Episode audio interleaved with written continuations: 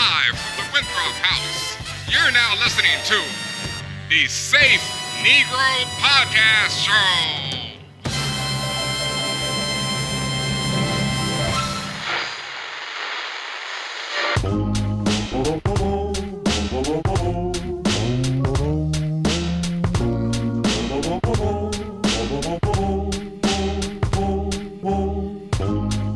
Welcome to the Safe Negro Podcast, the blackest review podcast for HBO's Lovecraft Country. It is your girl, Tatiana King Jones, one of the blackest podcast hosts, along with several other very black podcast hosts.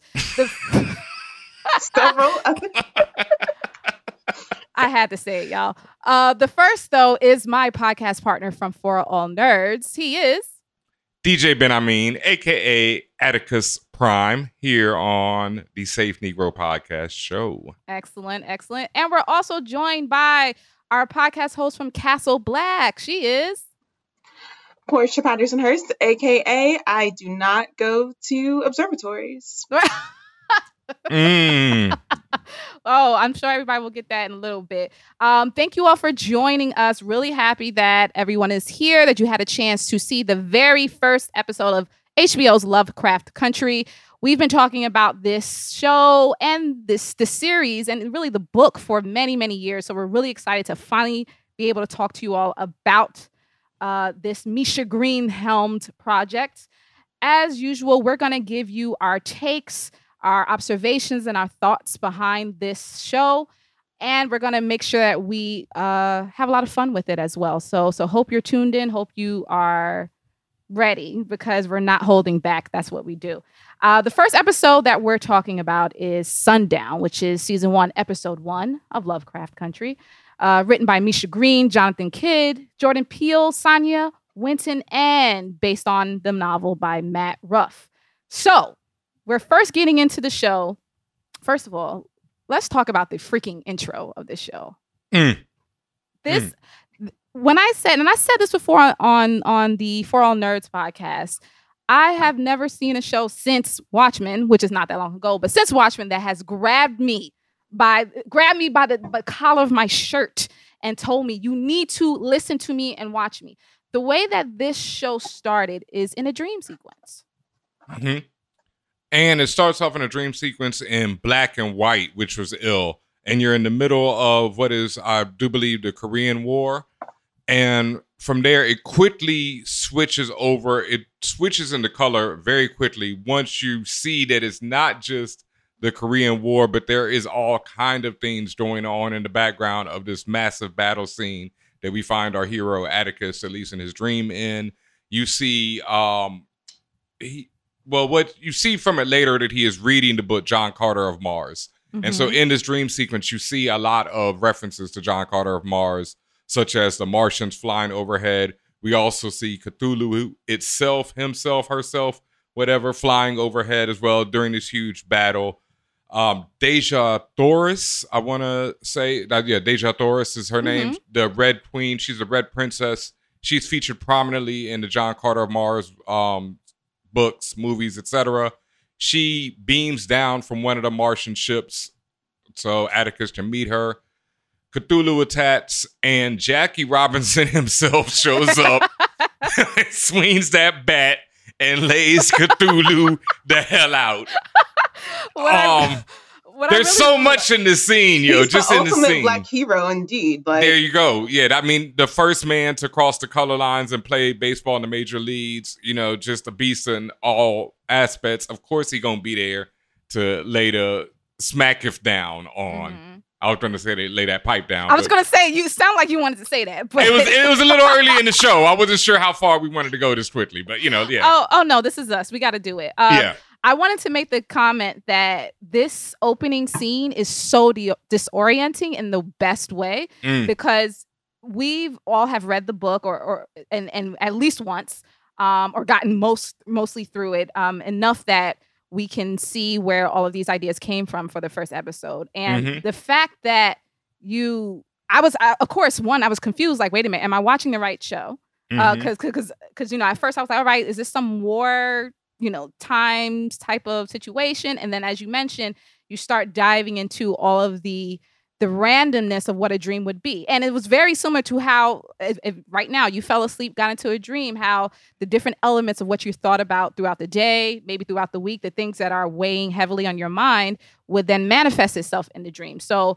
the way that it manifested here in the show was brilliant. Um, and as you said, later on, you find out that that Atticus, our main character, one of the main characters, was reading a book about uh, John Carter of Mars. So you see all of these random sci-fi elements. The the the special effects are fire. That's number Mhm. one. Let's talk about that too, because uh, sometimes you, you get very sketchy special effects for a TV show, but HBO spared no expense, it seems, and they did it right. Yeah.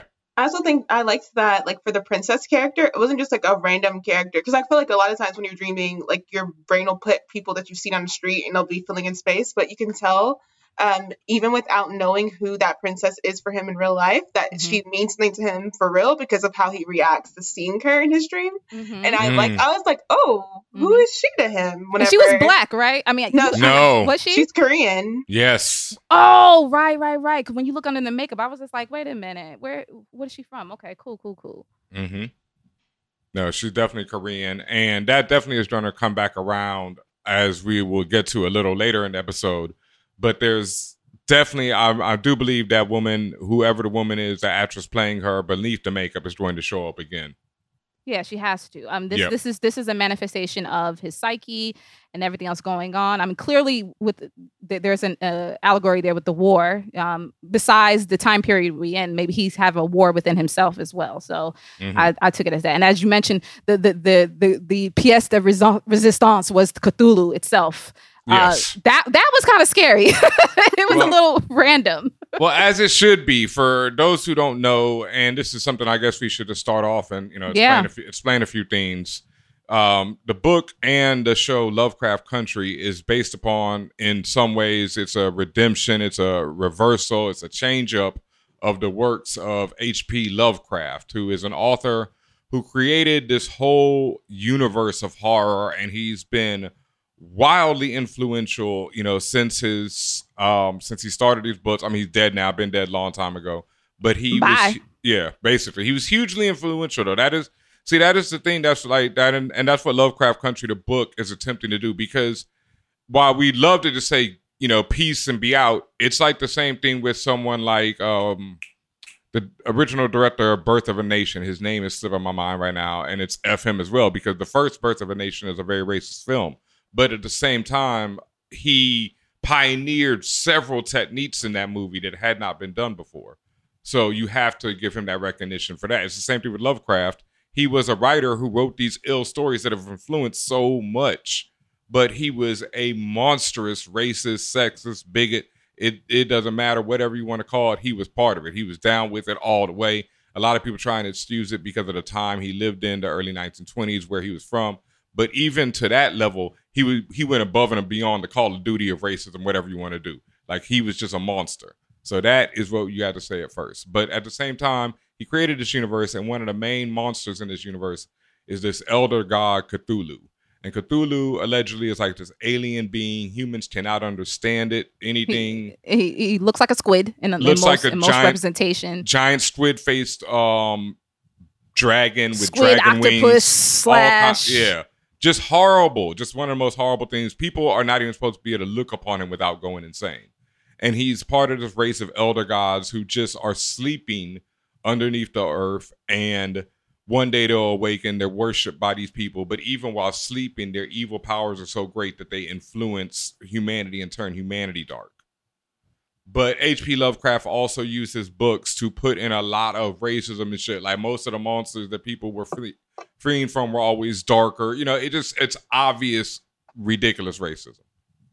Indeed, indeed. Fuck H.P. Lovecraft. So continuing on, um, as we leave the dream sequence, as as Atticus wakes up, we realize that he's on a bus on the way to somewhere, and it breaks down. Um, As the scene continues to pan back, you notice he's on the back of the bus, and he's on one of those old style Greyhounds, uh, going cross maybe cross country, cross city, whatever. Um, as that happens, the bus breaks down, and all the passengers have to get off. And then we start realizing that, oh, we are not in Kansas anymore. And the time period that we in is very, very, very Jim Crow, super racist. Mm-hmm. Yeah, I like that. Um, I mean, he, I'm my, I have family that lives in Louisville, and they're just crossing out of the Kentucky border into Indiana or Ohio, probably Indiana, depending on where they're coming out. Anyways, as they were crossing the border, he was like flipping off the border where it said like uh, "Welcome to Kentucky." He was like, "Yeah, finally out of um, Jim, out of the South." And I enjoyed that. Like as soon as he did that, there, there's only one other black person in the back of the bus with him, and it's a black woman. And she nodded at him whenever he did that. Like, yeah, isn't it great to get out of here? Um, and that's right whenever the like they had the misfortune to break the bus breaking down. And of course, Mhm. when the bus breaks down, there's a way for the white people on the bus to get moving or whatever. They Mhm. find a service to help them get moving from where they are. But that same service isn't extended to the black folk, even though there's just two of them and plenty of space. You know, Mhm. and, and I think it's funny that Atticus was so sure, in, in a sense, so sure of himself, like, oh yeah, I'm out of the South, I'm out of that, you know, uh, I guess obviously racist area, but it, you can't run from racism. It seems, uh, as you mentioned, just even getting a ride after the fact, he can't do the the the the, the services and grace is not extended to black people, so himself nor the the black woman that's also on the bus with him, and instead while all the white folks get to jump up on the the hay wagon bus and hightail into town, him and the black women have to walk whatever how many miles into town. hmm And along the way, she asked him about the book that she was reading, and one of the great points is made uh, when he responds to her and explains the story of John Carter, who was an ex-Confederate officer before he gets into all these adventures on Mars. And so Mhm. she's like, ex-Confederate, you don't get to put an X in front of that, Mm. you know. And that is one of the just greatest lines Mhm. you know, in the first episode, in an episode that is filled with them. So we get that, and then Atticus is traveling on his way to Chicago, where we're introduced to the next, um, well, some of more of the characters in the story, in a in a really really nice, you know, um, loving scene, as they say. Yes. oh, he's getting that WAP. But uh, yeah, we oh yeah. oh, George was definitely getting himself some WAP. Yeah. we happen upon the the next two characters, George and and I'm hoping I pronounce her name right, Hi- Hippolyta or Hippolyta. I know a lot of people pronounce it differently. I'm gonna Do go with pronoun- Lita, but I'm not Hippolyta, sure. do you pronounce Lida. it pronounce her name a certain way, Porshéa? I not I don't I sometimes whenever it comes to like names that are like Greek or whatever, I don't know if it's supposed to be like the the high I like hypo like hypolasia like, like Yeah. you know what I mean? I don't know. It's been a while since I've been into my Greek reading. Okay. I think George refers to her as Lita or Lida at one point. Like you know, he shortens it. Yeah. Okay. Yeah. Well, in, in Greek mythology, Hippolyta is the daughter of Ares and Otrera, who is queen of the Amazon. So Mm. I'm sure that connection will pop up later on as we continue in the series. Um, as Ben, I mean, mentioned, they are getting it on, and um, which people who have read the book will already see that the differences start coming um, in terms of what you see on screen versus what you read in the book. But that being said, it's still pretty good in terms of uh, the the the intros of the character. Um, in addition, as we continue on, you see shots of the family on the wall, leading to a display of generations of the family, um, and it's kind of interspersed with scenes of them having fun upstairs in bed, uh, and you know, kind of showing you this is a, still a loving, strong, large household and family. hmm And also, I think that's a point that we really should uh, point out right there is that in the book, um, Hippo Lita, uh, It's called Alita. Lita, Lita. Lita. Okay, we're going with Lita. Is um already on the road. She's already part of the Safe Negro Travelers Guide, and she goes out just like George does and does missions, goes to different places, and finds out where Negroes can travel in America. But in the show, they have changed it up where she is actually asking him to go out while George is just trying to get him some WAP. And you know, it's not really going down the way he wants it or the way she wants it. So it's different. And that is something that I'm wondering, you know, why or, you know, why that choice was made to Mm. change that up. Is it to give the characters more conflict and drama? Or is there another reason coming on later? Because that I don't I don't want to say it lessens her character because she's still the badass, and we will still see several references to other things that are from the book. But it's interesting, you know. That's just an interesting change right there. Absolutely. Mhm. Um, go ahead, Porshéa. You gonna say something? Yeah, I just wonder, like from the uh, trailer, like if like I know, you know, like Marvel's really good at giving us trailers where it kind of leads us off of the story. Like, are we actually going to see what the clips are in the story? Um, Mhm. And there's a clip of her like on the field, like wearing like armor or whatever, like running. Mhm. So Yes. I wonder because that's not really in the book of her doing Mm-mm. that. So I'm wondering if there's some there's a reason, like if this her not being part of it is somehow going to come up later in a bigger way than we like imagine it to because we didn't get that in a book.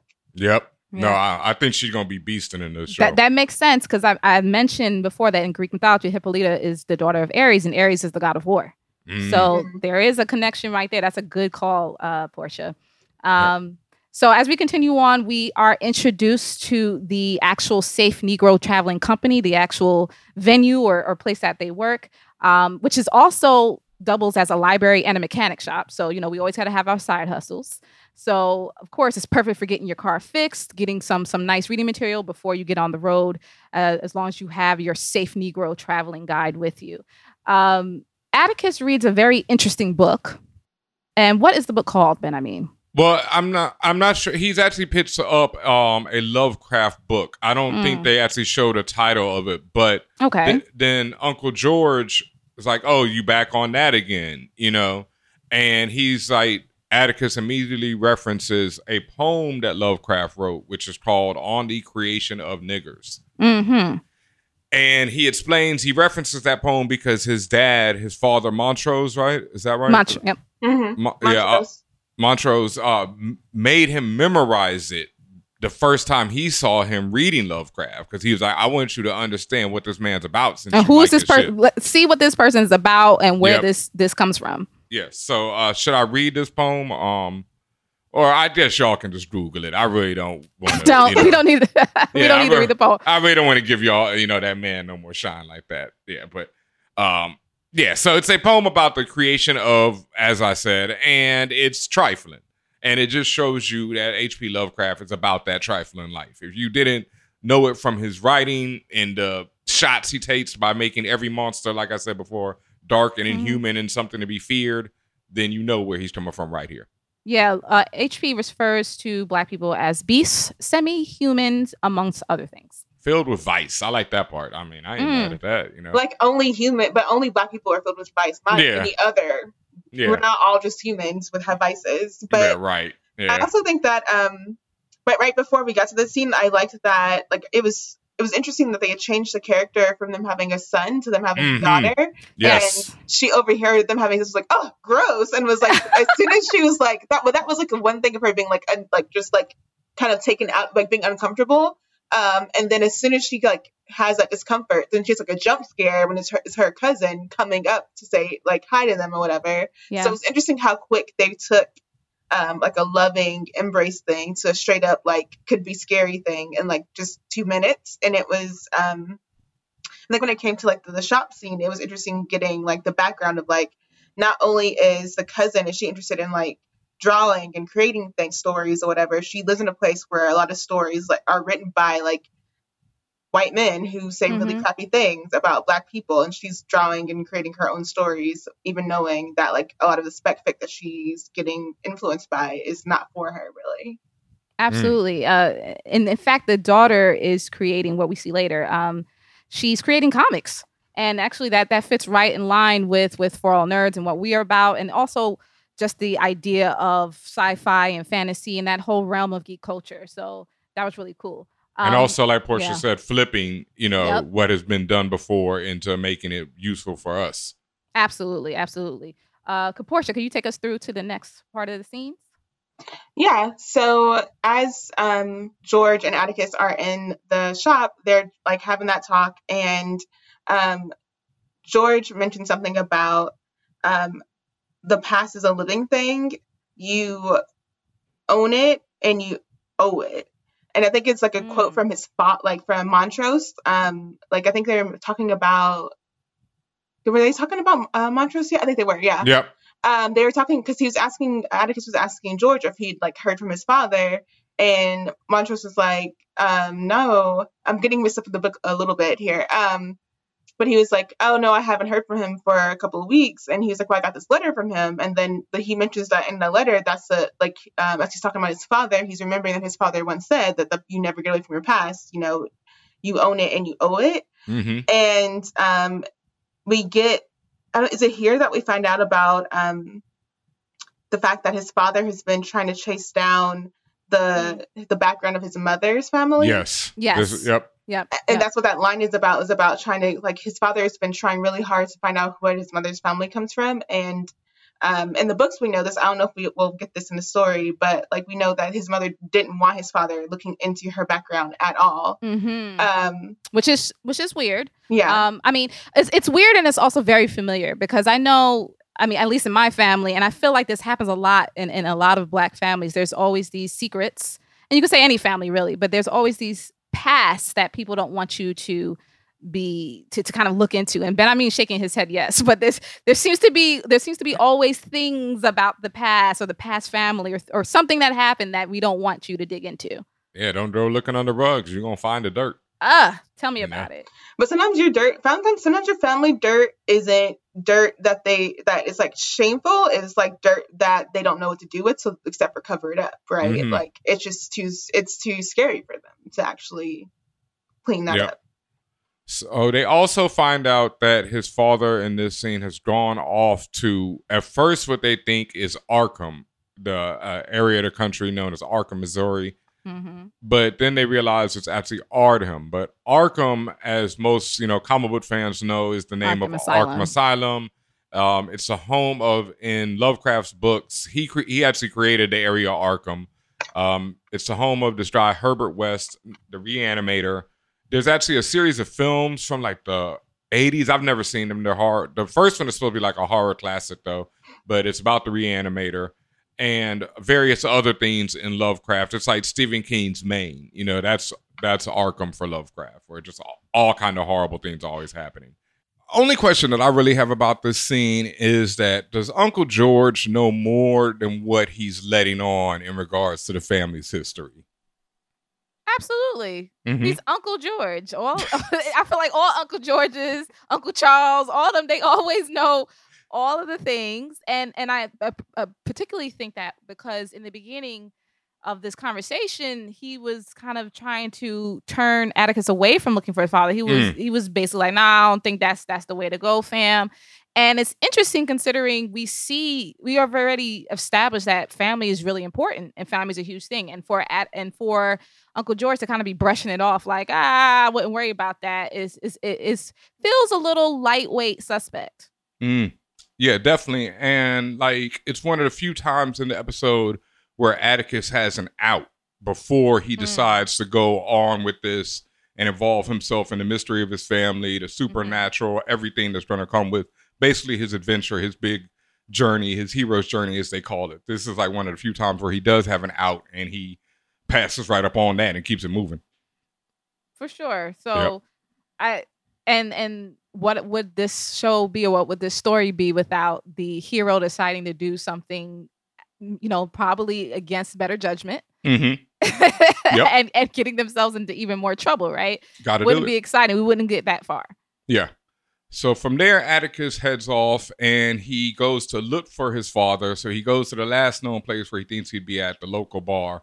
But on the way there, he sees a recruitment office, a military recruitment office, and the dude sitting, a white guy officer sitting outside of it, gives him a look like they've seen each other before, probably got recruited at the same office. And there's a bunch of little kids around the officer who look just like a young Atticus and they're playing um Tierra Whack clones. And shout out to Misha Green because she did this on Underground. She would have music that uh, is what's the word incongruous to the time period. yeah, but like she's playing contemporary music in Mhm. a time period where none of this, like that, that, that even style genre of music didn't even really exist. Yet. exists at all. But it's so perfect for the scene because Tierra Tierra Whack in her song Clones is talking about how everyone looks and sounds the same. Mhm. And right there, you have all these kids looking and sounding the same and falling into the same trap that Atticus fell Mhm. in. So just perfect use right there. And personally, I'm a big Tierra Whack Oof, fan. That's yeah. one of my favorite, my Mhm. favorite records from her. So Yes. it was just really cool to just even see that used and placed like that. And to your Mhm. point, it was placed very smartly. And you know, it made me think of a couple of things. Like as you're saying, you're seeing all of these young black kids going down the same path as Atticus, you know, whether they feel like that's the way or maybe not. Um, we also see, we also kind of get that understanding of, and, and it's still an understanding that's held today about that conflict of being black in America and serving your country, but also not even being treated like you're a citizen or being Mm. treated with respect and all that other stuff. And Mhm. everyone else is doing the same thing. Yeah. Um, so I, I just found that interesting. And, and it, like, again, the, the, the song choice made a lot of sense there.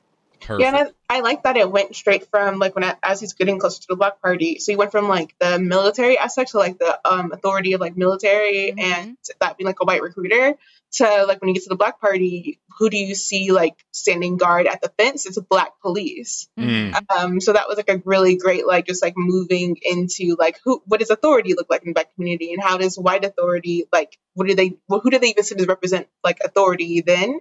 They send black police officers, and it's kind of like a veil of like, well, see, there's a black person here who's here for your black party, but it's like they're a police officer though. So Right. Is she, but are they for you really? So really, again, that that comes into now the modern day to, again just just conflict we have with with police in general um and and uh, everything going on in society the US society right now and Mhm. also just that to me the aspect of clones when you look at soldiers they technically all of the alike Mm. they all fall in line if you just look at it from a holistic view and they they they all they don't have any individuality they all represent one unit or one force Mm. so yeah, they're told they're too. they're taught not to have individual identities. They're told to Mhm. represent the whole.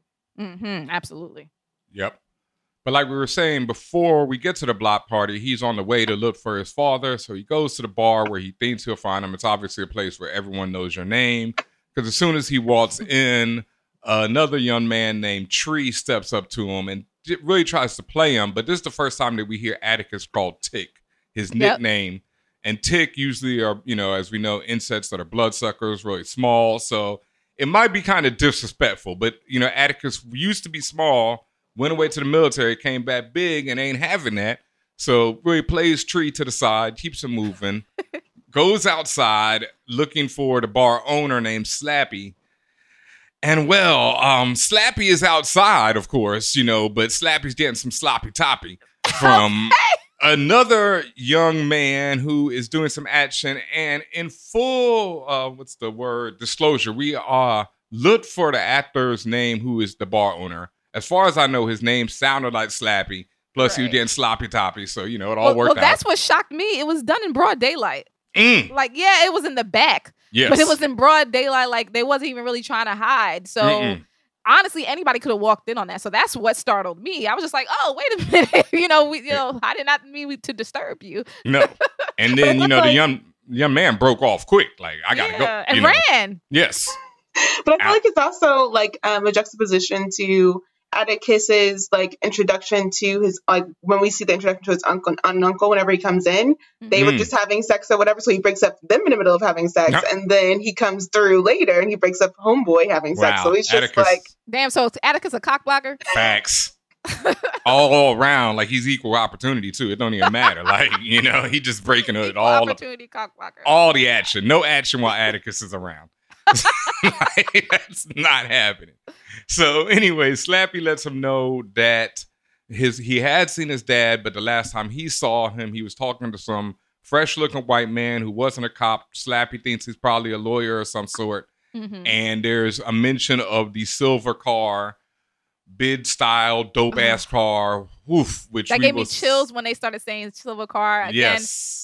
As we all read the book, Mhm. that that silver car is very, very important in this. And we'll we won't reveal too much. We'll we'll go as we go along. But the silver car is critical and vital to the entire story.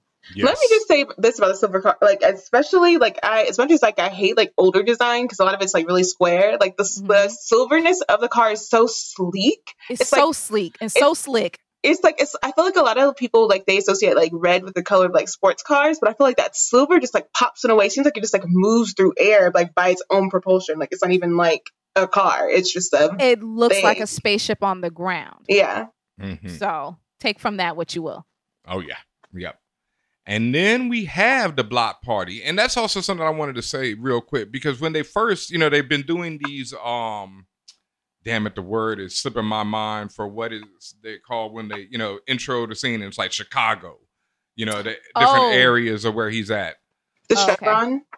Yeah, it's Chevron uh, in certain ones, but I Interstitial. Inter- I don't know. yeah, I don't know, whatever. But you all get what I mean, you know. Yeah. And, it's, and when they go to Chicago, it was immediately so black. You know, you saw black kids playing. You saw all these things where it was like it was such a difference from before.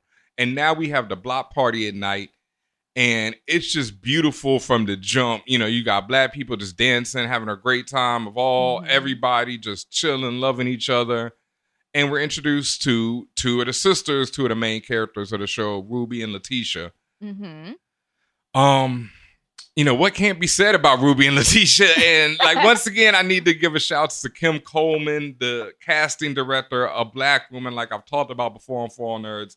Casting directors are the unsung heroes of Hollywood, and they're mainly women. I'd say probably ninety percent, if not more, of them are women. And Kim Coleman did a fantastic job on this series because Kim, I mean, Letitia and Ruby are just you know straight out the book, like perfection. Yeah, yeah. And Yeah. I really love Wunmi Mosaku as Ruby. Mm, uh she she gives a, a very i mean from the moment she pops on screen because as you mentioned she's you the way you meet her is through song because Yes. she she is killing it at this concert for everybody for the black community that's that's there and she has such a presence such a force like she reminded me from a from a presence and force perspective like of a jill scott Mm. just how she she she encompassed the room and she she she had control over everyone mhm. uh uh from an entertainment perspective Yep. And uh, just to mention some of the songs, because those were very important. Uh, two of the songs that she was performing, she's first performing uh, Tall Skinny Papa by Sister Rosetta Sharp. And was that a Tharpe hmm yeah, and that is like Sister Rosetta is pretty much the creator of what we know as modern day rock and roll. hmm But it a just black woman black woman and never gets the credit. So for them to play her in this show is so dope, so important. Um, and then Letitia arrives, and there's some interplay between her and Ruby. You can tell they got a little beef, little It's a history. little beef for sure. Yeah, there's some, you know, jabs thrown at each other as she gets up on stage. But then together they sing a Whole Lot of Shaking, which has been done by a lot of people. But I think they're referencing Big Maybelle, who was another black woman singer from the 1920s, 1930s. And she would resemble someone like Ruby in real life. So that's why I think they were going with that type of version. Both of them do an amazing job of it. Like you said, controlling the crowd, controlling everything, and just Mhm, mhm. great Did scene. you- Yeah. Did you notice how like it like their like sil- sibling rivalry went right with their performance as well? Yes. So how they couldn't even share that one mic for too long, Nope. and all of a sudden there's a second mic that appears on stage. So Yeah. They was like, let's has let's help own. them. So there's not going to be a fight. Like yep. You saw from the beginning, you saw the fire and electricity between their eyes. Like it looked like when you playing Street Fighter and the two characters look at each other and it has that electricity between them. Like you can tell it was about to be right, right, Betty. You can tell it was about to be some smoke in the city. So Yeah. it was like, all right, let's let's just give them these two mics and let them rock because Yep. as you said, that that silver rivalry was so palpable. And and and also uh kudos to Jurnee Smollett who who Mm. went out there singing as you know loud, proud, and strongly and and was able to to give that energy to add to the performance, the, the contrasting energy, if you will. Mm-hmm. No. Yeah, I think it was. I think it was interesting, like that the sibling, like it, when it came to like the dynamic between them, like the explanation for it. Like we don't Yeah. get a lot of it, but in the next scene off of stage for them, when like, she's just like, "Oh, can I stay with you?" or whatever, and she's like, for, um, her sister's like, "For two days." She said, "Nigga, Mhm. please." And then that definitely leads into some stuff we'll talk about in a second about family and choosing Yeah. your family. But before we get there, you know, the block parties fire everything. Uh, Atticus goes back to his father's house, um, which I love because his dad had the whole wall of vinyl, the ill turntable, and everything. He plays some music, but then he makes yet another. This is probably his last chance, you know. Like whenever you're on the hero's journey, like you were saying before, you know you're gonna get him some shit, and this is like that last chance because he calls back to South Korea. A woman picks up, asked him if he went back home, and it's like, you shouldn't have done that. you know, that Yeah. was a, that was a He- he bad makes- idea. he makes this phone call and is clearly scared or or or some other emotion not to mm-hmm. even speak because he doesn't say any words. He Nope. he he places the call mm-hmm. and you see him like grasping the air to let out some type of syllable, but nothing ever comes out. And the woman and it's silent for a minute, but the woman on the other end recognizes that it has to be him. Who else Mhm. from America? Because I presume the, the operator that connected them told them it was a call from America. Who else from Mhm. America would be calling South Korea? So to your point, you know, with the with the the pregnant pause that happened, she was like, "Yo, this got to be man's on the other line. Why'd you leave me, bro?" Yep. And of course, again and again, I don't know if it's fear or otherwise. Man's Atticus is just like, yo, I can't even like he still doesn't bring himself to say anything. Blank. And so I wonder what exactly went down. Is he is he I, again, I- I'm trying to find a it may not be fear. Is he does he feel ashamed Mm. of something? Yeah. I wonder what the kind of conversations they had for her to have been like, you know, I told you not to go back or whatever. I wonder what kind of Mhm. conversations they must have had for him to feel like, because not only did he just, he didn't go straight back to Chicago, he went to Florida. He was living in Florida, and then when his fa- he got Mhm. that letter from his father, he finally went back home.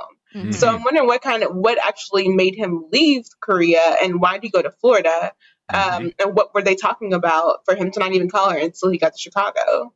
Mm. Or maybe she, maybe he was talking to her in Florida, and then you know she was like, "Don't go to Chicago." You know, I don't give a damn about your daddy. Don't go home. and he was like, "Nah, I got to do it." And then she was like, "Well," and like you said, he didn't say nothing, but as soon as she was like, "You shouldn't have done that," my man found some type of strength in his heart and bangs the phone on her, like, "Ah," you know, and that's the end of that. And he's now made his choice. He's on. You know, the adventure begins. and and this is Whew. woman probably the same woman represented in his dream in the beginning of the show. I believe so. Yeah. Hundred percent. Uh, I'm a- the, she a- she was the was she the princess of Mars or or Yes. whatever her Mhm. character was? Okay. Yep. I, w- I, w- I would go there. Yeah. Mm. hmm And so now we have, you know, the formation of the new family and the journey beginning. And Atticus meets up with George. Le- Lita, are we going with? I, s- you know, well, no, I don't. Oh yeah, Lita. But I think we got to Yeah. be careful because like they in the show they call uh, Letitia Letty. Letty, even yeah. Letty, In the, in the book right? it's Tisha, so it's Yeah. kind of like I mean, I'm fully prepared to get dragged by everybody listening about the pronunciation of of Hippolyta, Hippolyta, yeah. Hippolyta. Like Yeah. I'm I, I'm fully prepared to get dragged. Uh, Greek mythology, bro. We trying. Yeah. so anyway, everybody's together. Atticus and Letitia meet again, you know, since they were kids in the science club together. And both of them are, you know, quite appreciative of the growth since then in both of them. And, you I know, mean, Jonathan nothing to sneeze at, man. and Man, Jurnee Smollett, you know, definitely not either. So, you know. no, not at all. They, Nah. they, they they both looking pretty good. Their Tinder profiles are a one. So Facts. you know what I'm saying. You know they they they, they, they, they not needing anything at this point. They pretty good. Yeah, they don't need to swipe too many times. You know, they're good money. and so, um, you know, they all meet up. D, who has that's another change from the book. I think we talked about a little before. Is that in the book, the George is, has a son, and now he has a Mm. daughter. Yes. But she plays the same role where she has the comic book that he must have before he goes on the road. This time, it's featuring her mom instead of the Panther Man, which is obviously the Black Panther shout out you Mm. know. And now it's got the mom who's going into space on adventures, and George is happy for that too, even though he is still refusing to let Bomb go on her own adventures, which is, you know, another change. But, mm. but why do y'all think they went with a young woman instead of Horace from the book? You know, maybe just creative liberties. Uh, Mhm. I, I personally like the, the the infusion of more black women, black Yeah. girls, Yep. especially in sci-fi. Mm-hmm. Um, so it could it could just be that, and, and, Yep. and again, uh, just a creative decision made by by Kim, the the the casting director slash Misha as well, because this is Misha's adaptation. Mm-hmm. I wonder how much of it has to do with the change to Hippoly- Hippolyta's um um role in the Yeah. like in the thing. Because I wonder if like by taking away her like agency to be one of like the one of the leading people for going and taking care of the uh, guidebook and traveling around if we're getting like to see her live out some of her dreams through her daughter kind of thing like is her daughter going to pick up some of the dreams that her mom had when she was younger are we going to see that kind of arc Hmm. Yeah. And it's been a while, but I don't recall if Horace being Horace being a, a male child changes anything significant about the story. I wouldn't he gets say its so. own he gets its own vignette like he gets Yes. its own thing later But but him being male. The kid, think- the basically their child being male, I don't think it no no. changes anything about the story. So that's why I think maybe it's just creative liberty. Yep. But that comes to one of the um big themes of the show that I wanted to talk But We wanted to talk about is that family and how you define it. And like Mm. everyone in this show is like they've got a lot of family issues, but they at the same time are finding this new family together, you know, of each other. Because Atticus, you know, obviously has something in South Korea that he left behind. He also Yes. has something in Florida that he left behind. Might not have been much there, but there's something that he's leaving. Letitia never came home for her mother's funeral, which, you know, to me Which personally, me yo, that's like I can't imagine it. You know what I mean? Like Mhm. I, I, I, I, that, that's wild, and I fully take Ruby's side in that beef right there.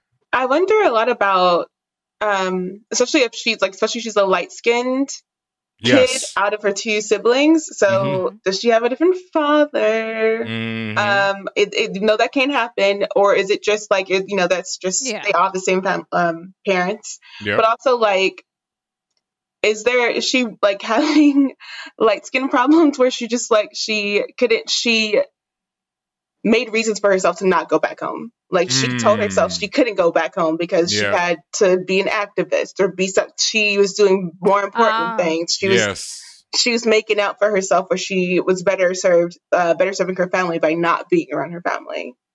Wow, light skin problem. So that's like that's, that's like a shade, you know, darker than white people problems. Is that how that works? Like, Oh God. yeah. No, like it's like the Drake, the Logic, Oh. the like Yeah, oh, I- I kid got you. yeah, I got you. We got you, brother. Yeah. Wow. Not the Drake and the Logic. Yeah. they both do definitely in all their rhymes have nothing but light skin problems. like Robin Thede character from um, Black Lady Sketch Show, the one that's like the doctor who's like super black or Oh whatever. yeah, Yes, like yes. like you're trying to compensate, overcompensate Yes. hmm for your Mm. blackness. Mhm. Mm, there we go. knows?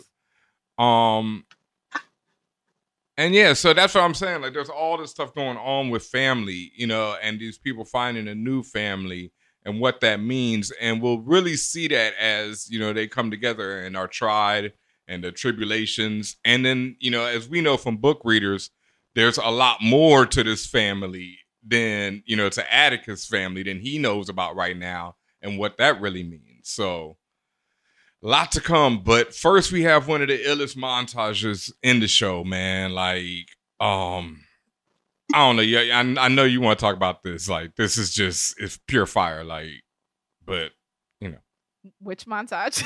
oh i'm talking about the driving you know the big drive when they go on the road and we see racism in america. We get to Yeah. hear the brilliant words of my man james baldwin. Like this beautiful. Yeah, yeah. Uh, so during this this this city this intercity trip trip, as you mentioned, they do play an excerpt of the famous Baldwin versus William F. Buckley debate.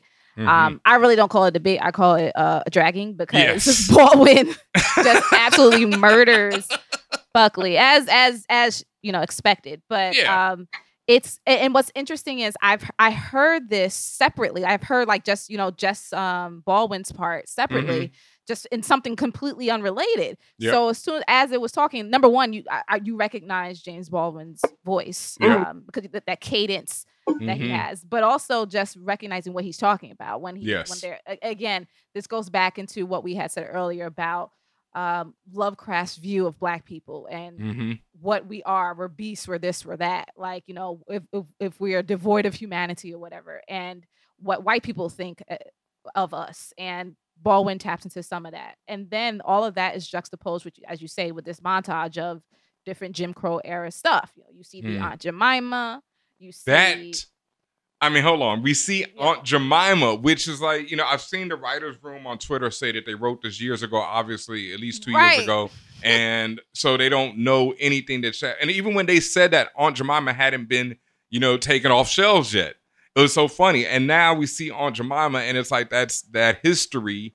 But now, you know, in 2020, because of all this wildness going on, now Aunt Jemima out of here. So, Right. But you know what was what is weird that like what hit me in that moment was that like how many things were black people icons on like at that time in history like there where was the black representation so Mhm. i think a lot of like the struggles that we've had over time for getting rid of like black um iconography on things has been like Mhm. well that's the only time i see myself on anything that's like a Goddamn major shame. product and it was like a Mhm. weird like respectability slash representation slash a wrong way to talk about representation kind of thing and that's kind of how it kind of morphed into being this long lasting thing yep. um, yes. Yes. but it's just like it just it hit me when I saw that I was like oh dang like Aunt Jemima and like Uncle Ben used to be the only time you would see a black person on a product Mhm. period Or, or or you would see like the um I forgot the the specific name of them. I think it starts with letter G, but uh, they would call them Tari babies. Like the, Mhm. the they're supposed to be representative of black children selling things like soap and other household goods. Um and also as they are, you know, going driving through they when they, they stop at a gas station and some white people make ape jokes at them because Oh, I he's eating you a want banana. yeah, Yeah. mhm.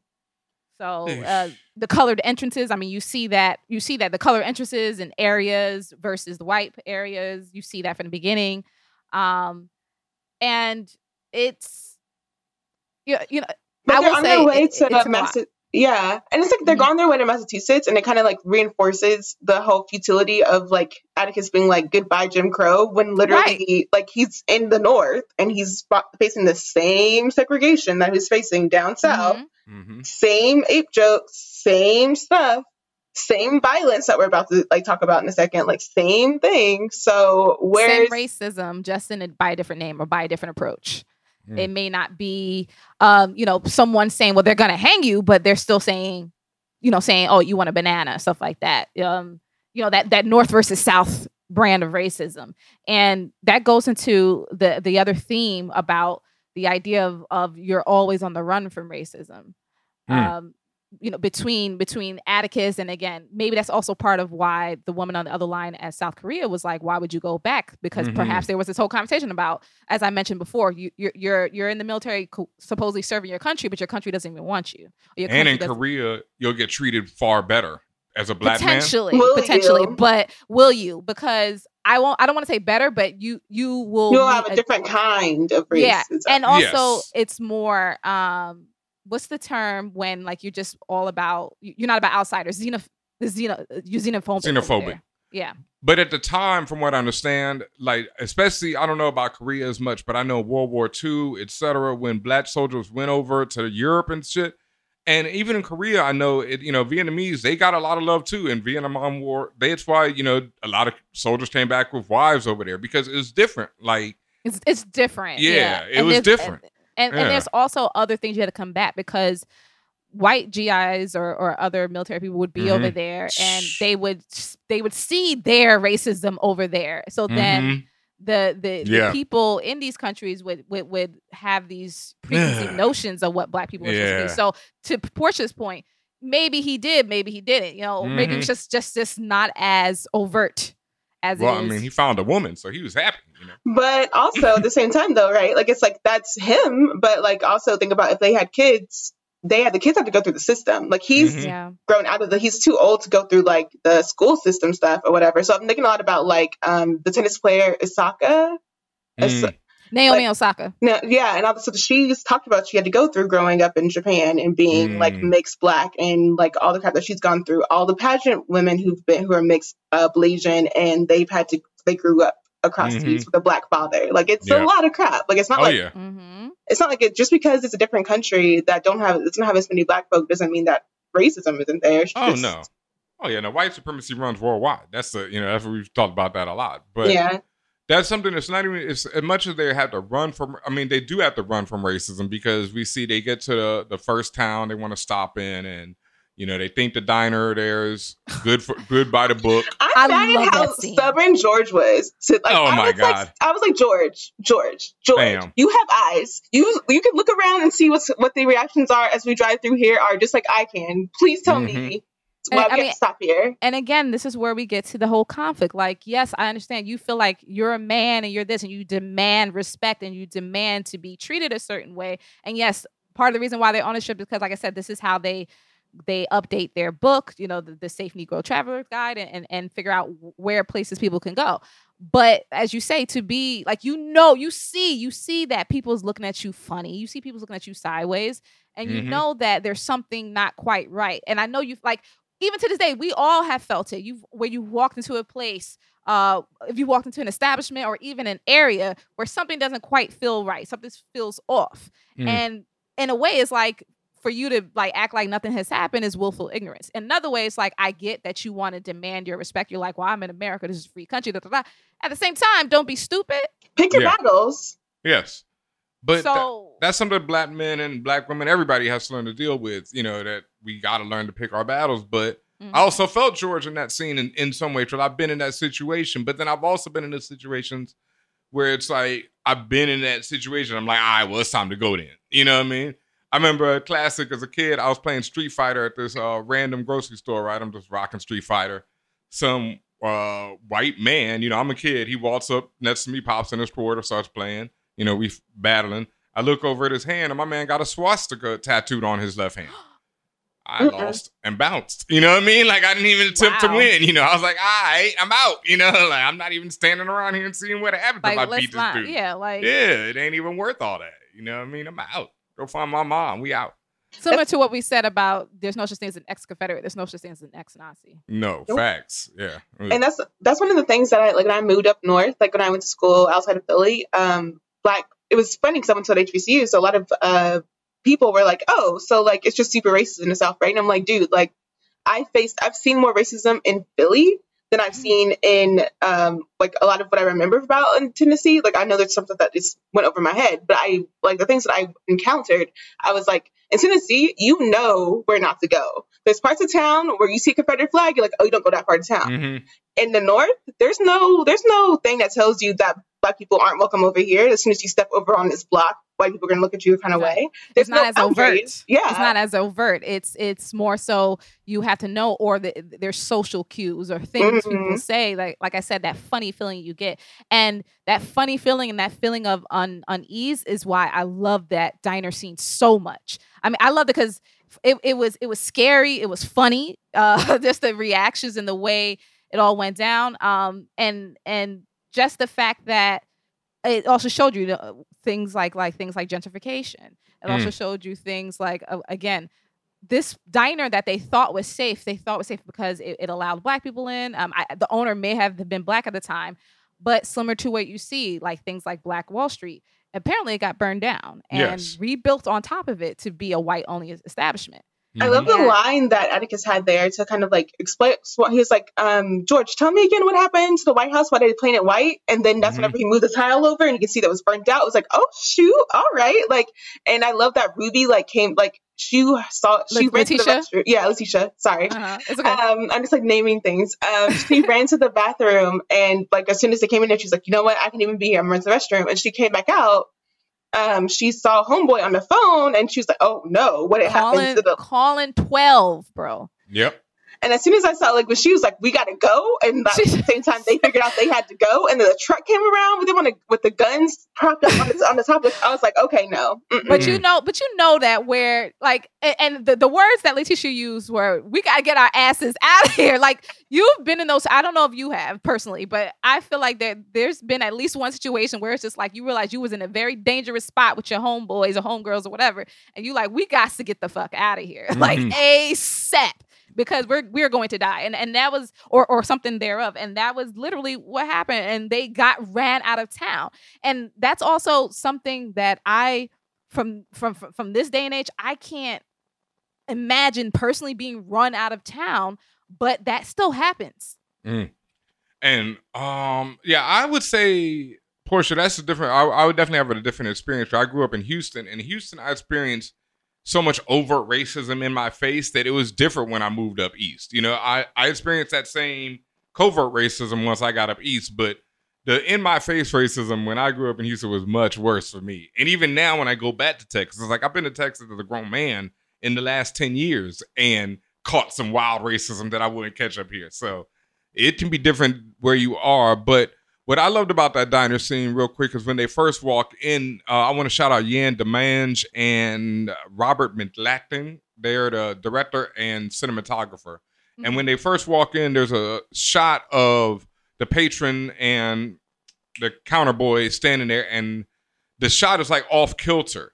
So it creates that effect of, and then it flips back to the shot of them. Something's not right. yeah, and then it flips back to George and them, and it's level again, and it flips back to them, and it's still off kilter. So it gives you that whoa, you know, like that's their, you know, these white people are like, oh my god, these Negroes done came.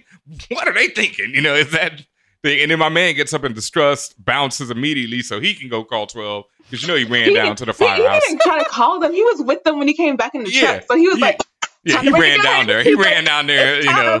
Yeah, so yeah. and once again, shout out to Yann and Robert for that fucking chase scene, like just so beautifully shot. Yo, that's that. Um, Again, the level, the level of emotion and excitement that I had because I was just, I was like, why it was one of my favorite scenes. That whole sequence from the diner through the chase, yes, just incredible. we get my favorite line of the episode, or one of them. Once again, name's not girl, it's Letitia fucking Hawkins.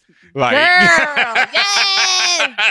like just what a Give me the keys. Let me ride. Yeah. I love, and I think that's what I like about like um them showing that the like Hippolyta and also like the like how they're, they're treating Letitia is like how Mhm. they're like being they're still showing like masculinity like patriarchy or Yes. whatever Mhm. throughout this or whatever because as soon as like Letitia, they're like you should we don't uh, he doesn't want to let Letitia drive the car it's like why not like let her Right. drive the effing car what's the Yes. problem she's Meanwhile, behind the she- wheel as we're trying to leave town what is your problem Meanwhile, Yeah. she finally does get the keys, and she's Jason Statham out this bitch. Like she, she, she should have been driving in the first fucking place. And also, I have another pronunciation for you, uh, Hippolyta. Hippolyta. Hippolyta. Okay, we so got a let's million. see which one it is. We're gonna keep going. And so then we get the introduction of this, you know, the silver car, the Daimler, you know, the Daimler, and that's the another Daimler, one. silver Daimler Chrysler Ooh. slash. I mean, I mean that's. I mean, that car's so slick. Porshéa. Got to go back to what you said. That car is so slick and like, and, and like you said, ma- that might not have been particularly my style, but that particular car, like, Mm, I, I- I want to say it looks like a futuristic, but olden times, but spaceship type Aston Martin type of feeling. It like it was, it's just beautiful. it looks like the car from Monopoly Mm-hmm. Oh, it does Yeah. look like the car of Monopoly. Yes, Wh- yes, yes. What's wild is in Houston, I grew up right there's these um I grew up uh everyone who knows South MacGregor. There's this strip of South MacGregor, the street where it's like big giant houses, you know, and it's black owned too. This is third ward. But I don't think this one was black owned from what I understand. But they had and they had a giant house, you know, and a huge driveway.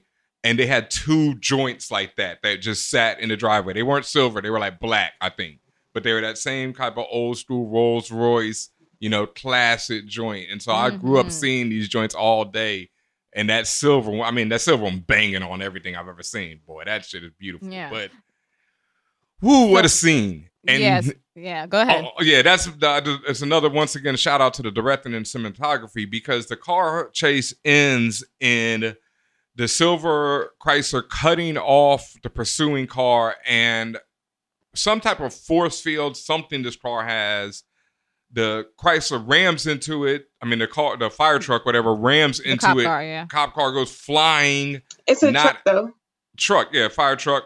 Yeah, I think it's fire truck. 'cause They drive by the fire station at the beginning, Yeah. so it's a fire truck. Oh truck. yeah, It's just, Yeah. it's not like it's not like a what we think of a fire engine today. It's just like No. a Yeah, regular old yeah, truck. yeah, yeah. It's Yeah. just a truck, and they got they just got someone on top with a gun. Like, Yeah. it's, it's a jump out boy truck, basically. right? basically. Well, the truck gets served and hits this force field and goes flying.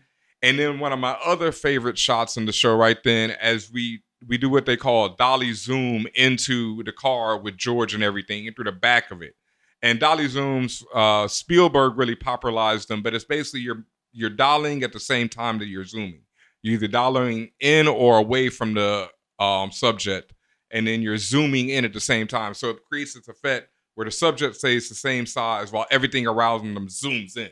Mm. So it's really ill when done right. Spielberg does it in pretty much every one of his movies. It's like Spike Lee's, you know, walking shot Yeah, with- yeah. to identify him. That that move or that that technique enhances the feeling of speed and danger Yes. and and and as you mentioned disorientation, right and then slick. centering the the subject of Mhm. the action yeah Yep. And then you got Letitia and them like, oh shit, you know, as it zooms in. So I, that was just so dope. I mean, the directing all through this episode was crazy.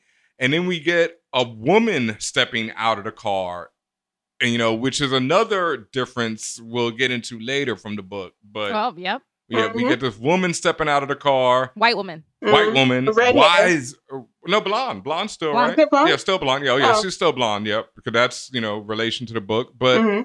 wisely, you know, the Negroes see the white woman pull up and they out, out, out immediately. Like They no, were no, already. They were already like, we got to keep moving. So I know what's going back there, but then they're also Yeah. just like, mm-mm. nope. well also when you're in this in your mind that okay these white people ain't here for us and ev- white person means danger yes, regardless of even you see something that seemingly looks like someone's helping you you're not going to Mhm. trust it Mm-mm. no, we out, we out, we out.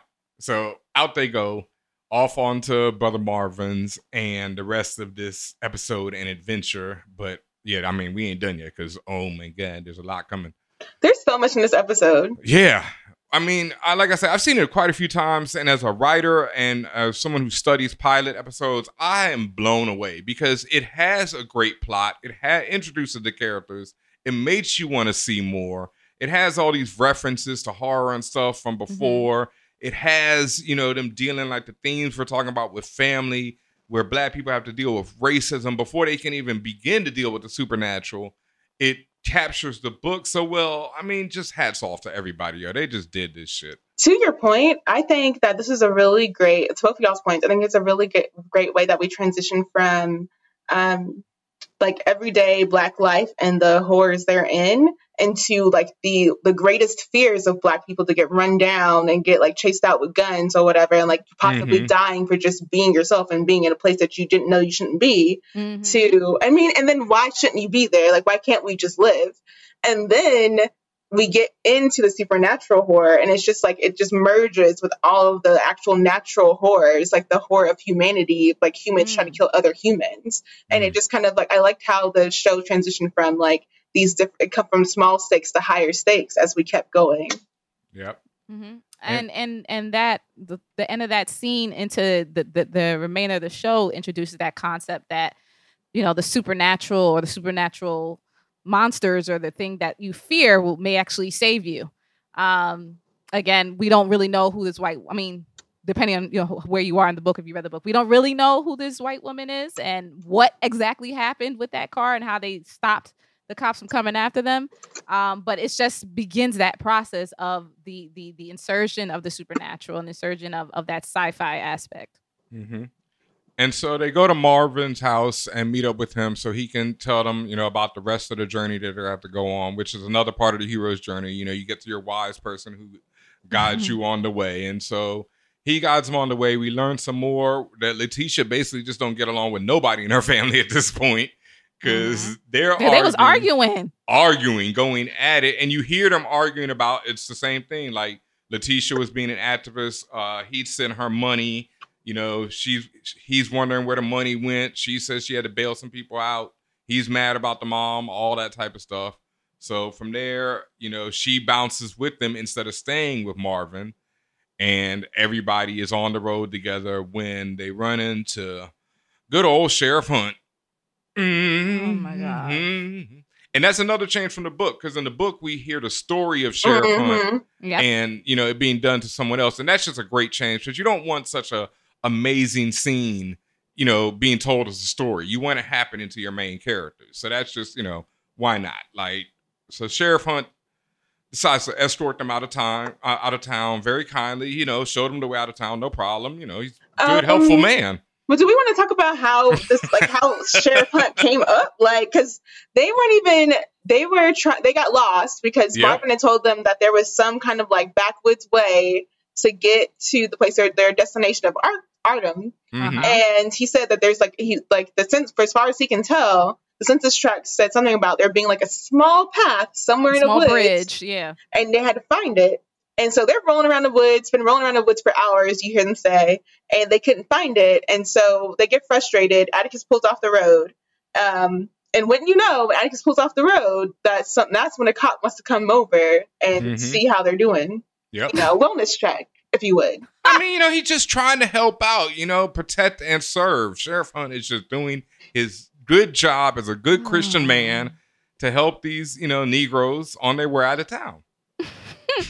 and and of course this is this is where we get we start realizing why this show or this episode is titled sundown Mm. um uh He even reminiscent basically explains it to them. He's like, he even ex- Yes, Right. he's And- so helpful, he explained it very helpfully eloquently. to, to our main characters and also to the audience especially Yes. those who who haven't learned about this so you know the, the aspect of a sunset or sundown town um, being you know a, a, a- a white town where through violence or coercion or other means that after a certain time like wh- black people better not be seen in that town or Don't let the sun set on you. don't let the sunset on you you may not make it out well you're not going to make it out as as we we often read and see It'll be your final destination.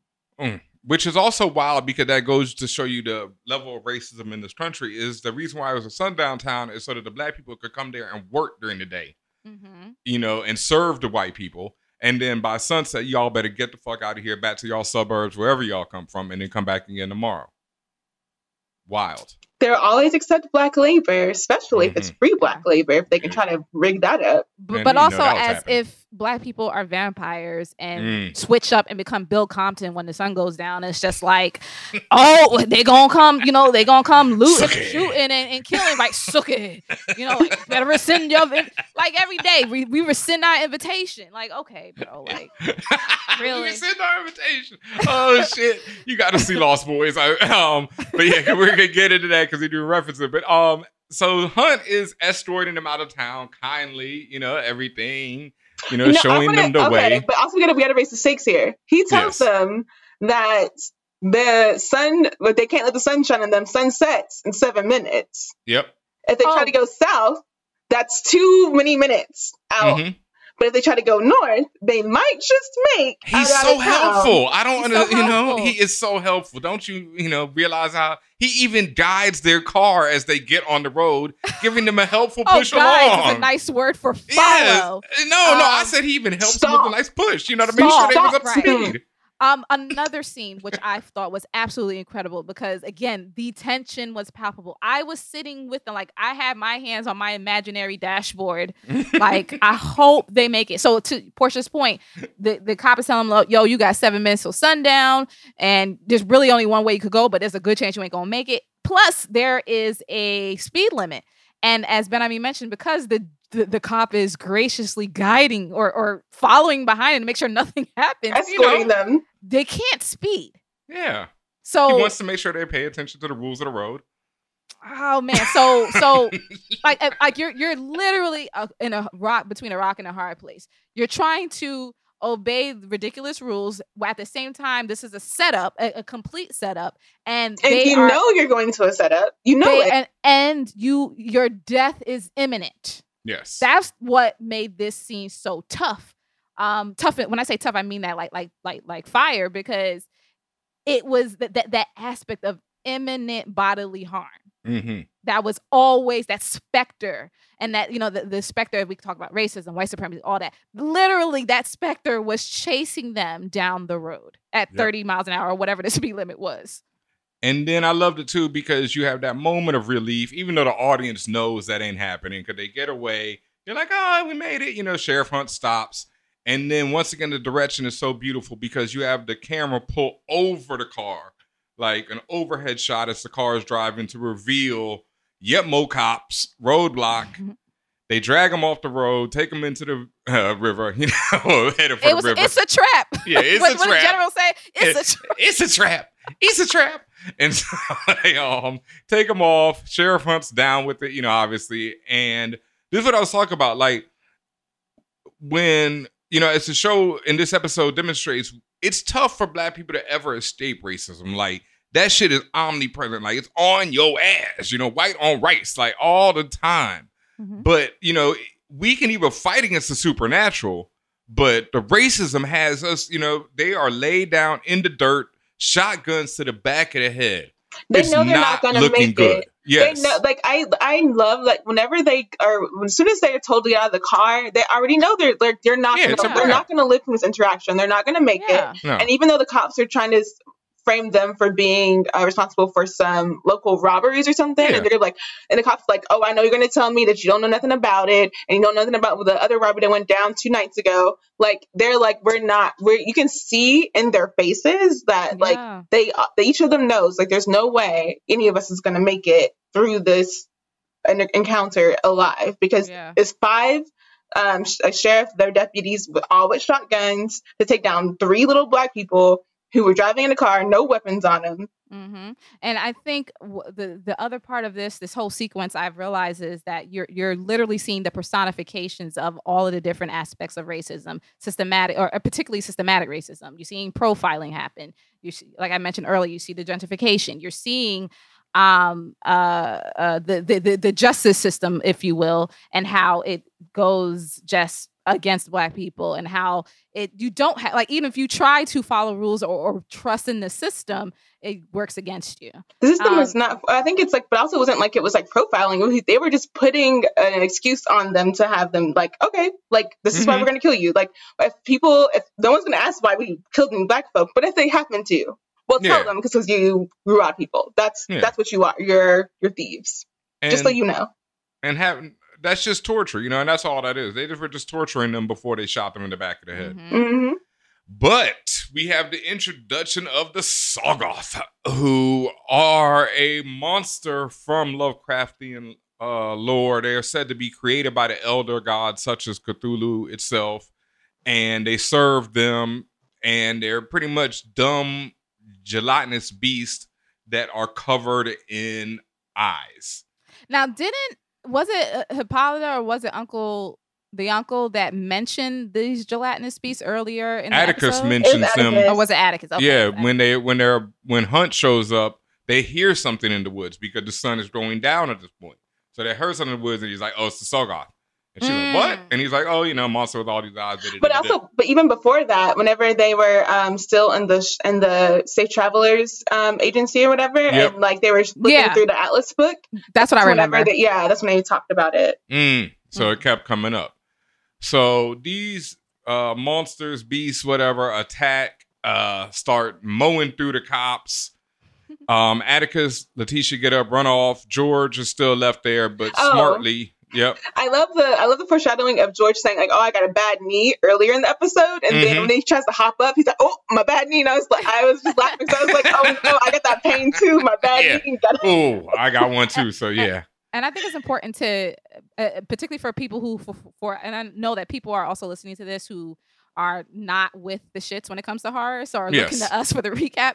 Shoggoths, at, at least as they're shown in this show, um, they they are. How do I explain this? They are gr- gross. yes. They are these big white four-legged creatures. Just uh, I don't know if you if you read comic books, if you look at Abomination, that character it has it has these grotesque just growths on it. It's white, and as Benhameen said, it's just covered in eyes. it's like the Yeah. texture of like skin it looks like it looks like, like Yeah. a like just skin with like Yeah, gross and- and- and, it looked like a big shark to me with no fins uh, and big, feet. big, you, you know, like uh, fangs or, or sharp things. The point is, it's it's grotesque and it's and it's absolutely horrifying.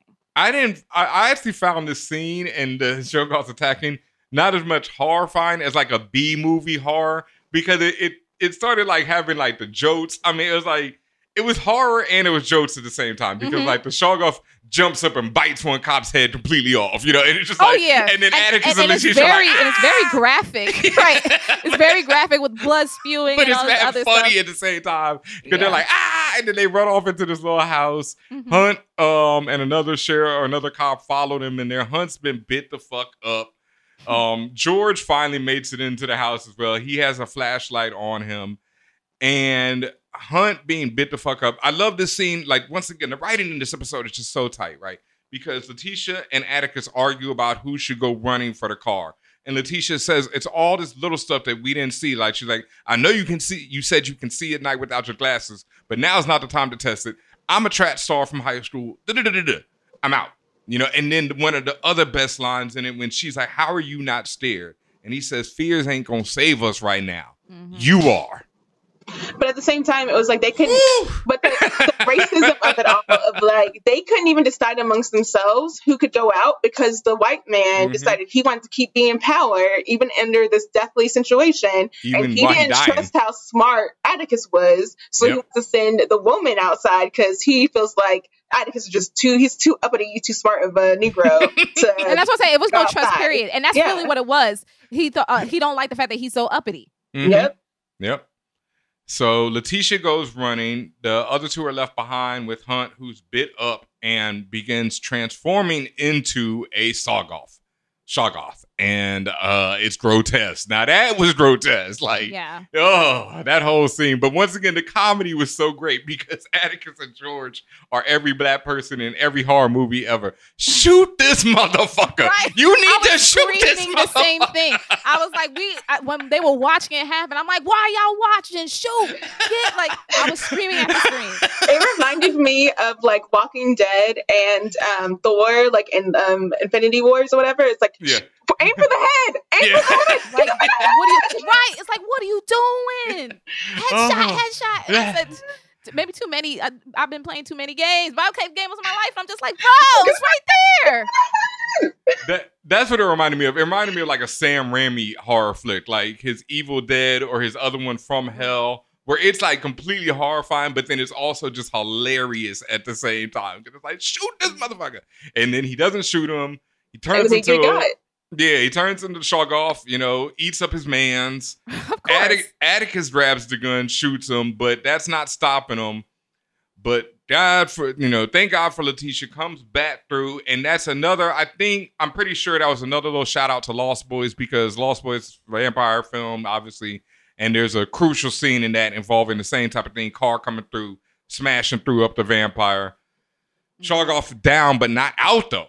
No, and no. it was at some point between her running out, like when they were talking about what to do and running out, where they realized, and this is thank you to the the sci- science fiction club they were part of, that Mhm. they realized they, they kind of thought about the different stories they've read and said, wait a minute, maybe these things are adverse to light. Yep. And yeah, I like that. Like whenever they finally get in the car and like they so they they pan out to see like so they're safe. Like Atticus, George, and Letitia are all safe in the car, but surrounding the be- where the light beams go out, it's just Shoggoth just sitting on Yes. the boundary. And it was like I think it was a good like I think it's the always the storyline and like the theme that we see throughout so many stories, sci-fi, fantasy, freaking regular literary, whatever. Like light always keeps out darkness. Mhm. Um, and for them, it was only dark, like light keeps out darkness to a certain extent, to a certain boundary. And then we hear this whistle, and suddenly the shotguns disappear. Mhm. Literally like a dog whistle, and Yep. they bounce. And I said, oh God, here we go.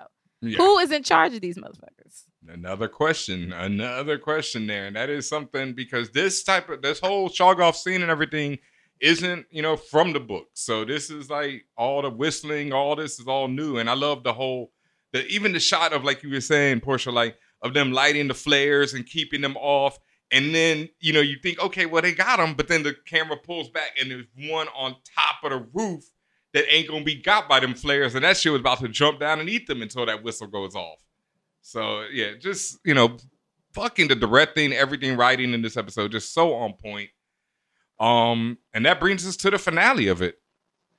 Right? Yes. So the whistle we they Whistle while you express- twerk. the whistle while you twerk came from a familiar source or a source that we ran into earlier in the episode. You think? You think it was the same? I mean, that's the next face we generally see after. True indeed. Yep. Well, I mean, we'll Um, see what happens. You know.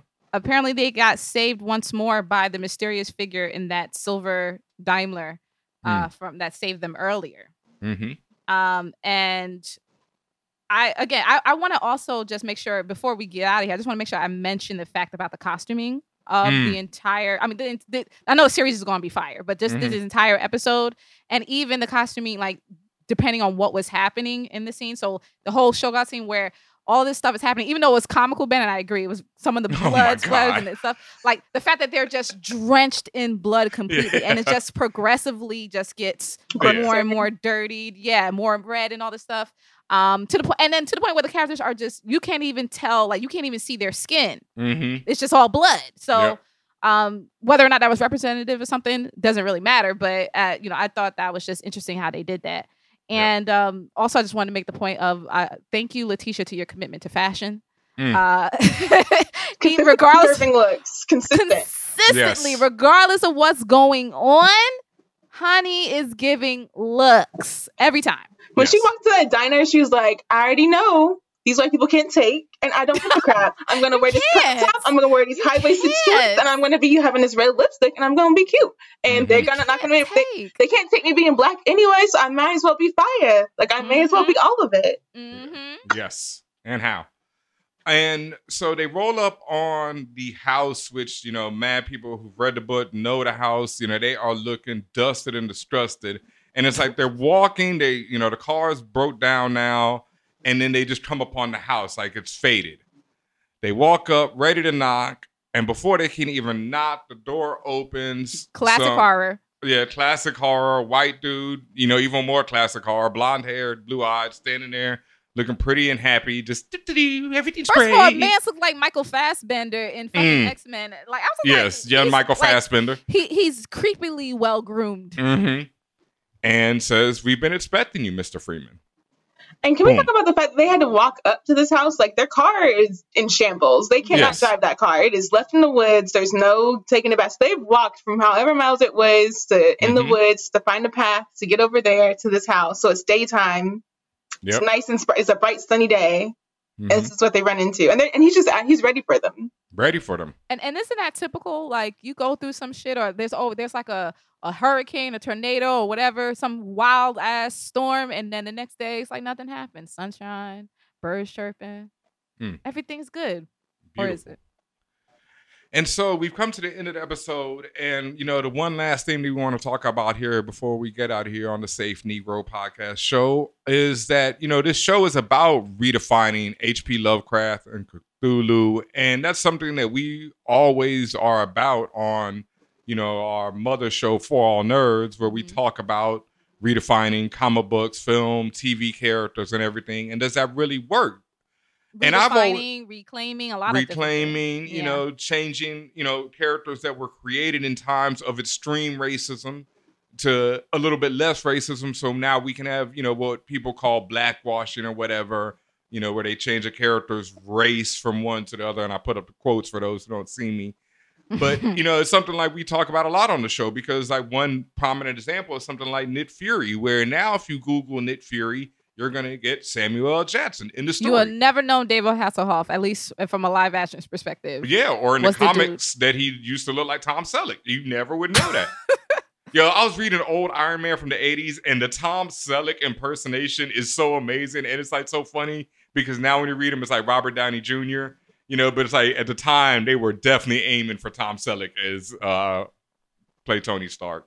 Never happened. But yeah, so it's like we reclaim these things. And to me, I'm like, yes, let's do it. And within probably like right now, if you still type in HP Lovecraft, you're gonna get, you know, this racist white dude. But probably within a year, when you start typing in Lovecraft, country is gonna Less. fill in less. Yeah. Less. Like right now, I'm on Google right now. I type in Lovecraft. Should I just type in Lovecraft or Lovecraft Country? Just Lovecraft. Yeah. Let's type in Lovecraft. The very first thing is HP Lovecraft. The next thing you start seeing news articles about Lovecraft Country. Boom.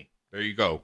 So, like, to me, I love it, you know, HBO. because this is how you should do it. Like, you should take, examine this racist stuff, you know, flip it, do better with it. Even something like we saw earlier this year with Watchmen, which is a classic comic book. It doesn't deal with race or anything at all, and it's set in America. So, how can it do that? Right? It might have Mhm. one mention of race in like a 12 page, 12 issue comic book. Well, I mean, it's easy to not mention race in America when you don't believe that race is a, like when you're colorblind. When you think that there's no reason to acknowledge race. Like Yeah. race doesn't acknowledge you in your life, so Oh, race doesn't acknowledge anybody. I mean, it acknowledges you in your life. It's just, you You know, just, always for your just don't benefit. recognize it. Yeah, it's always it's always helping you out. Yeah. so, um, You don't recognize how your race helps you. You don't see it. Yeah, well, I, you know, it's, it's, it's all good for you. Your experience is different. If you if you don't look like me, how? Wow. In what ways? Shit's not in great. your not in the like very like caricature ways of like you just being an extra loud, sassy black lady. Not in that hmm. way. Like there's other ways. I mean, I know you can dance and I can't. You know, I'm sure you can play basketball. Come on, Jamal. You don't want to play hoops? Come on, I'm picking you first. You're so, you're so big. You're so big and black. Can't you just like tackle everybody? Because you're just big and black. Everybody can go down. Just mow them down. oh god. Do you wash your hair? How do you want make your hair rock up like that? Oh What my do you do, gosh. Jit? Did you, you change your hair color like every week? How does that happen? Oh my gosh. It went from short to long in a day. Oh. Progress. Ooh, yes, folks. So we have reached the end of our first inaugural Negroes. Episode. Um, Uh. We told you guys we were safe. Yes. Safe Negroes. I want to make this one point about Lovecraft because it ties Mhm. in with our other podcast, Castle Black. Yep. Um, again, F Lovecraft. Um, so I don't know how much y'all heard about this, but Worldcon, which is like this like big sci-fi fantasy um awards thing that happens every year. Um, this year they had it online because COVID, and they had George R. R. Martin be the like host Oh or whatever. yes. The MC. Oh yeah. Yeah, the MC. And um, last year they got called out pretty well or whatever about like uplifting these like problematic uh, white men. I think there used to be a Lovecraft Award. They renamed it. They used to be a, recently. a, a few years ago. Yeah. Yeah. yeah, yeah, I know DJ Older was was involved in the group to get that changed. Yeah. And then there was another writer who they got out of here last year, I think, that had an award after him. And so here comes George.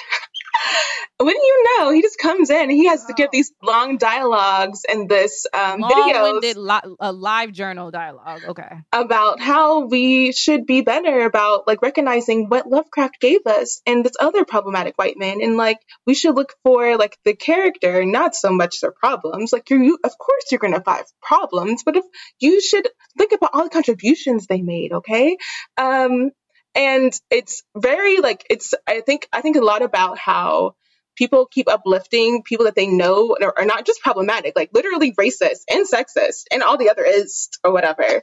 Um, and they uplift them because if they were to actually have to live with the problems that the people are like how awful those people are, they'd have to reflect on how they up how they've done and um, built on that as well. So George R. R. Martin, um, if you look at the World Book for the Song of Ice and Fire, he made like people kept talking about how he built a lot of Lovecraft in his stories for A Song of Ice and Fire. In the World Book, you can see how he has the layout of the world. He has like Asian-esque cultures and Latinx cultures and uh, Mm. Black cultures, and they're very subjugated and they're very like caricatures. And some of the creatures that he names in the World Book are very much like Lovecraftian racist tropes of Wow. people. Wow. So, huh? I guess it's good that we ain't doing no more Castle Black right now.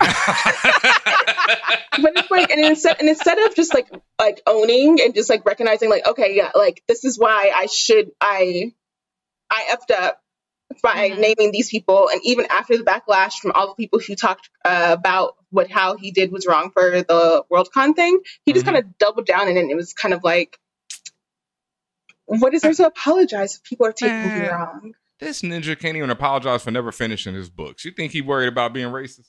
Like, it ain't happening. I'm working on some pages, guys. Like Yeah. when he said that, I said, okay, bro, go sit down. He Yeah. told he told uh, I think he wrote Yep. it like on Twitter or something. He's like, if I Mhm. go to Worldcon without having the book ready, then y'all can uh, stifle me at home. Like, boy, Yep. Yeah, but then it happened that he didn't actually go to Worldcon. So, womp womp, whatever. what do you want for? Yeah. Um. Yeah. So Lovecraft Country will air every Sunday on HBO, and we will be here every Monday morning to recap it for you to talk about it. Um. Make sure you're following all of us on the social medias. I'm at DJ Benhameen. Y'all are. At Tatiana King. And I'm at uh, poor underscore she underscore or uh. Of course, I saw that the new name. Yes. all right. And and and to be very clear, this podcast is is presented by For All Nerds. So the Mhm. way you get this podcast is by subscribing to For All Nerds, and we are on basically every podcast platform. So you can subscribe there. Spotify, Apple Play, uh, excuse me, Apple Music, Google Play, or Google Podcasts now. Um, generally, anywhere you listen to your favorite podcasts, um, we will be there as well. Uh, and again, as Benhameen said, this is going to be a weekly thing through the duration of Lovecraft Country HBO. I believe it's eight episodes, as far as we know. So you'll be seeing us for for quite some time. Safe Negroes.